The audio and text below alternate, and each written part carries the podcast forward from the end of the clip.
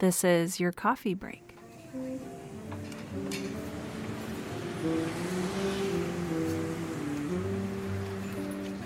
Hey friends, Sarah here again this week. I am back. I have with me a very good friend of mine, Corey Vilhauer, who is, uh, I believe, in his own words, a writer who doesn't write. Corey, is that accurate?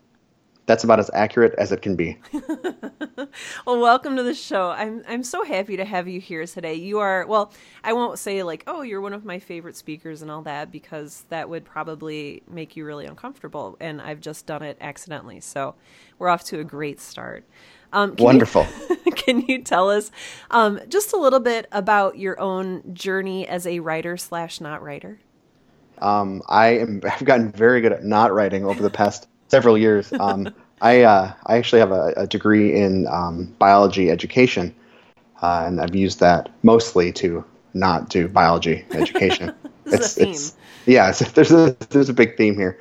Um, I uh, I decided um, I, I, took a class back in college, um, and I think it was just some random essay class, and I realized I really liked it. and I realized I might actually be sort of good at it, and so I I um, figured for a while that I was going to pretend to be a writer.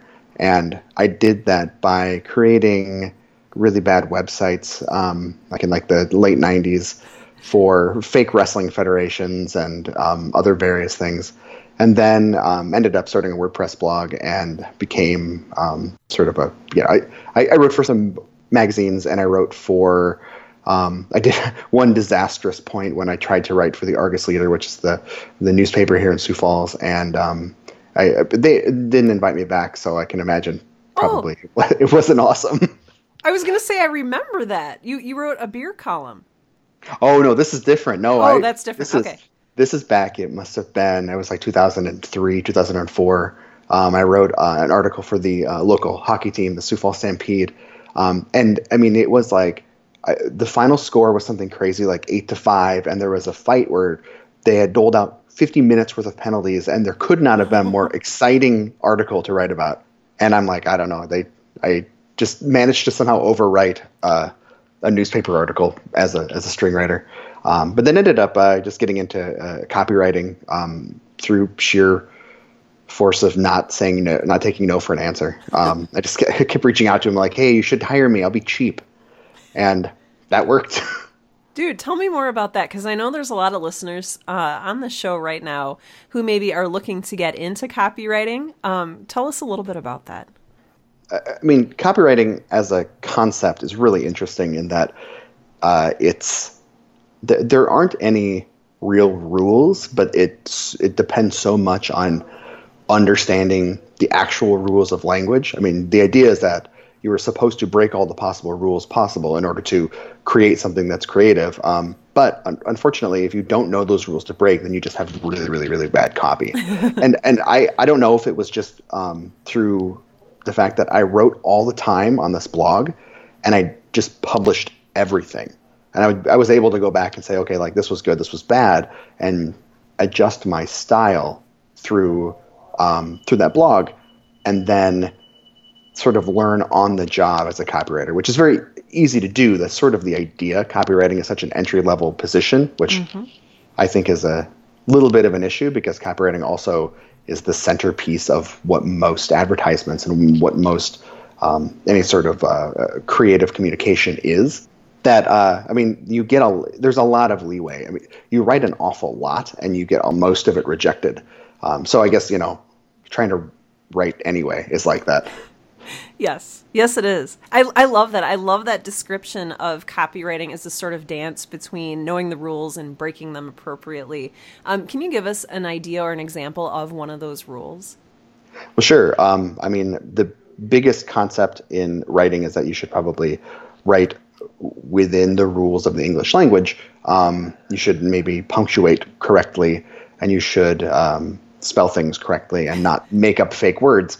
And punctuating incorrectly and making up fake words is what most of the advertisements that anyone ever remembers has been built on. Uh-huh. I mean, I mean, you know, this the, the just do it as a sentence is not really great English because it doesn't refer to anything. There's no context around it.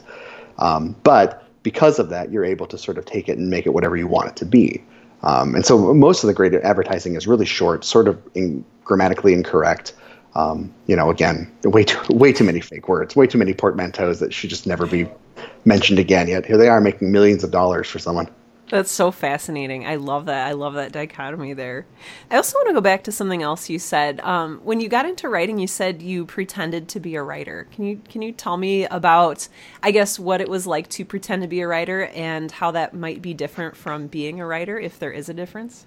There probably isn't a difference. I mean, if you are publishing something, and even if you're not publishing something, even if it's just you putting it, even if publishing just means getting it down on paper or on the screen you technically, I believe, are a writer. But I, when I say I was pretending to be a writer, I mean that I was ultimately I wasn't getting paid for it. I wasn't doing things anyone's asked me for. Nothing was commissioned, and I wasn't exactly trying incredibly hard either.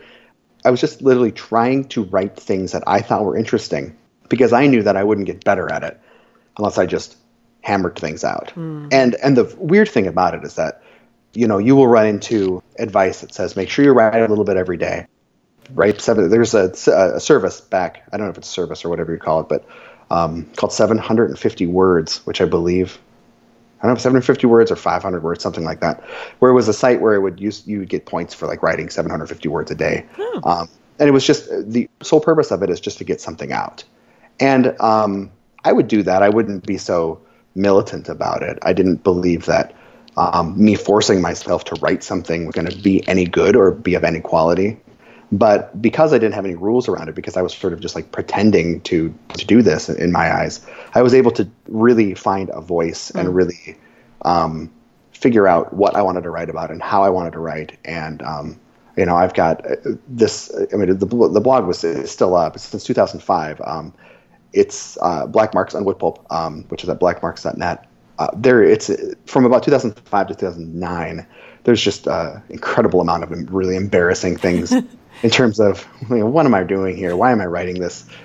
There was a point when I started going back and looking at things, and um, and and I realized there are certain subjects I really enjoyed writing about.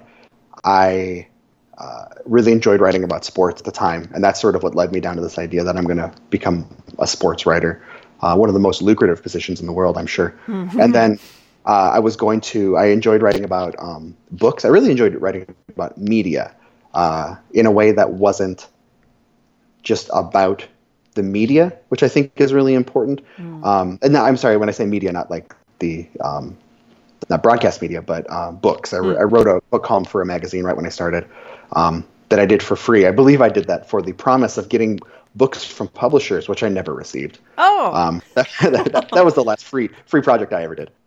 But um, writing about um, uh, records, I had a I had a blog for about four months where I wrote about records. Um, like I said, writing about the uh, Sioux Falls Skyforce, which is our our uh, NBA D League team. And what I found I enjoyed doing was writing about anything but the actual subject, but using the subject as a as a as a prompt almost. And so, you know, I would spend a giant chunk of time on this on this beer. Like you mentioned earlier, I used to write a beer column, I would very rarely write about the beer itself because there's literally nothing more boring than listening to somebody talk about how what a beer tastes like. I don't so disagree, I, but yeah.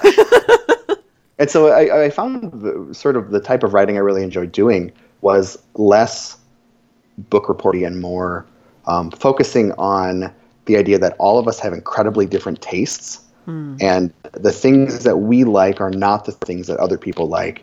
And if you can write with that in mind, you can write more about the experience around something. And I still do that today when I write about content strategy, uh, mm-hmm. uh, which is you know, the industry that I'm in, and writing about web writing and stuff like that.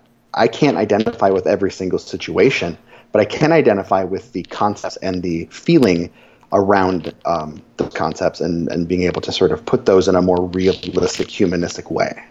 I don't know how I got on the point, but I rambled all the way there. I love that you got there though because it's a wonderful point. And I'm so glad that you made it. Um, that and that's one of the things that I really admire because I also um, I, I, remember your very short-lived um, blog about records.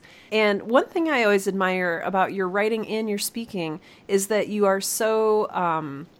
I don't know if I want to say like so firm in your voice, but I, I, I think that that's something I'd like to ask you about. In that when you speak, when you write, it's very distinctively you. Can you tell us a little bit about um, how you developed that voice, and I guess if you did it consciously or unconsciously, and if you have any advice for people looking to build their own voice? I feel like there was uh, there was a point um, when I realized I had a voice, and it was again, it was back writing this blog, um, you know, back in, at this point, probably 2008, 2009, when I was just trying to start as a copywriter and figure out what I wanted to do. And realizing that, um, that I have a sound. I, I, could, I would recognize myself writing certain things, and I would go back and read things, and I wouldn't remember what I wrote, but I'd read it and be like, oh, this, I get where I'm, what I'm doing here. This apparently is sort of, uh, you know, sort of stumbling upon the idea that, oh crap, I have a voice. I don't I don't know where it came from. I don't know how it worked, but it just happened. And I think that that is that's really important. And I think part of it is there because I didn't necessarily officially train or take any take a lot of classes or do anything to sort of learn how to write.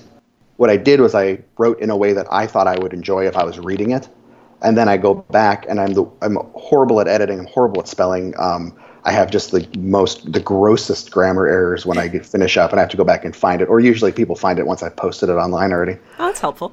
Yeah, well, yeah. I figure, well, at least at least someone's looking out for me. Um, but I, as far as um, how I did that, and what I would what I would suggest to people who are beginning to write is focusing on that voice and it in a way that is trying to sound different without being too cute which is what I used to do. I mean, I read back some of my old stuff, and the grossest part of it to me is that I was just like trying way too hard. Like you read it and you're like, oh gosh, you don't like stop doing whatever that is. Just don't do that anymore. Um, but going back and reading that and like and finding the things that you did like, and trying to sort of subconsciously uh, bring that into um, what you're writing, it makes it feel more real because it ends up being much closer to the actual voice that you use.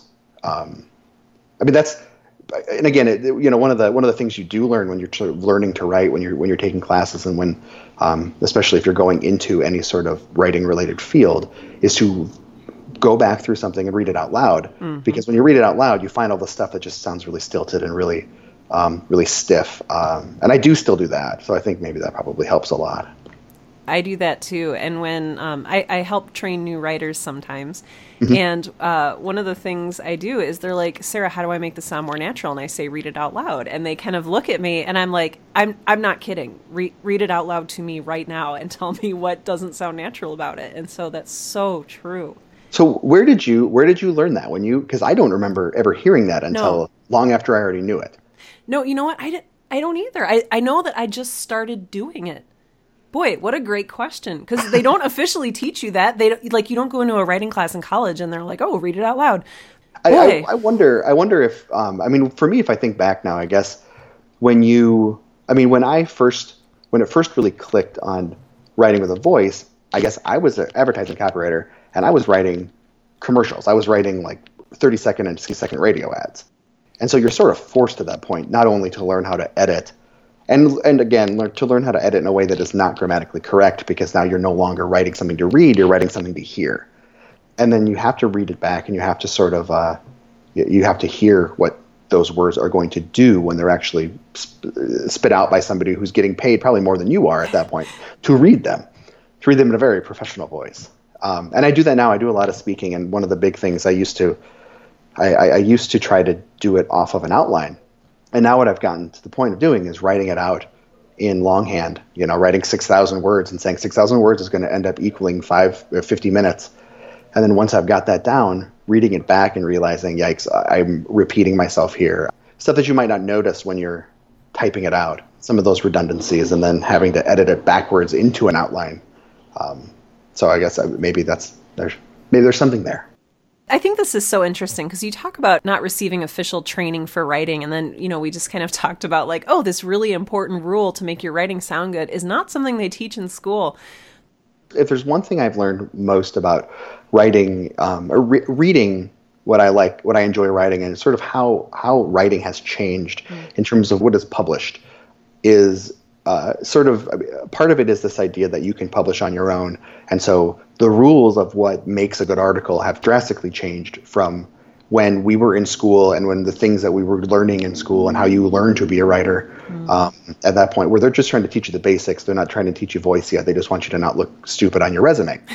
They're like let's get something whatever you write if it's creative writing they try to hammer out the creative part of that creative writing to get you to focus on the basics and then try to bring you back into creative writing mm. and i think i mean i'm sure that's probably somewhat backwards it's it's funny i can't i wish i could figure out which article it was. I read read an article about how kids learn how to write and how they're at their most creative up until like fourth or fifth grade, and then there's such a focus placed on learning how to write and to try to instead of saying okay we're, we're no longer going to let you throw stuff on a page because at some point you have to learn the structure but it's very difficult for people to move away from the structure back into the creativity they had when they were you know in, in first through fifth grade mm-hmm. um, and, and I and I see that now. Um, you know the the type of writing that my kids are coming home with now is more often um, them learning how to uh, craft what would end up being a research paper, um, mm. which is very important um, in order to how to structure that and how to make it seem logical. But at that level, it's very difficult to teach somebody how to write a research paper while also having some sort of, of their own voice in it. They're almost two separate, completely separate things. And so now that you have things like Medium and things like you know when WordPress was big, I guess WordPress still is big as as a blog platform. Yeah, you know back when WordPress was big. Uh, but even even the way people are writing on Twitter through those giant tweet stream things, um, which makes me sound older. You know what I mean? I don't call it. yeah, yeah, yeah. Um, but but the concept of writing has changed so much, and I've learned more about my own style by reading people on the web who are free to post something that is outside of what might be New York Times specific voice or Washington Post specific voice or the New Yorker, things like that.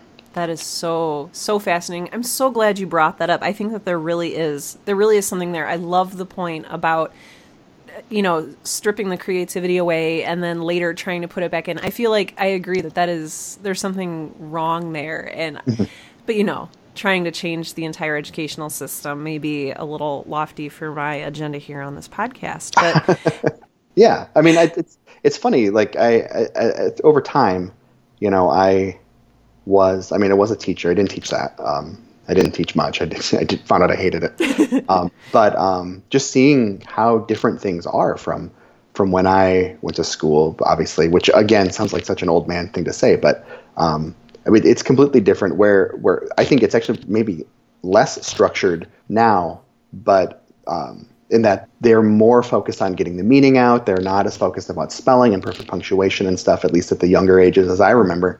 But again, it's just like the necessary separation between creativity and structure um, has to be taught somehow, and you just can't do it at the same time.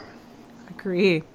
And I feel like your work dovetails into this a little bit with creativity and structure. I mean, part of what you do is sort of um, guiding companies and corporations through what that structure looks like.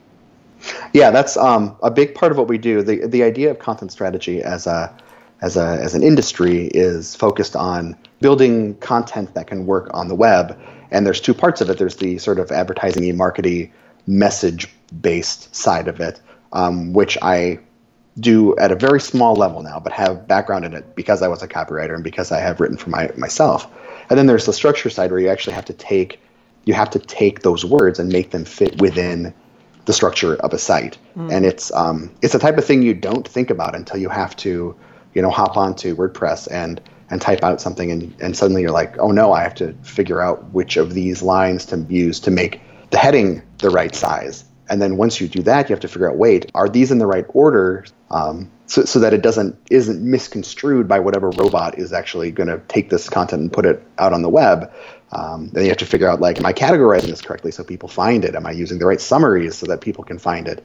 Um, stuff I think that we take for granted if we don't write and publish to the web. Mm-hmm. In that, so much of the content that we see has gone through this filter of a, of a content management system, and we don't realize it until we actually have to jump in there and do it. We don't realize that there are separate titles and separate summaries and and that the date fits in here in one way and fits in someplace else in another way. We just get to see the the final product.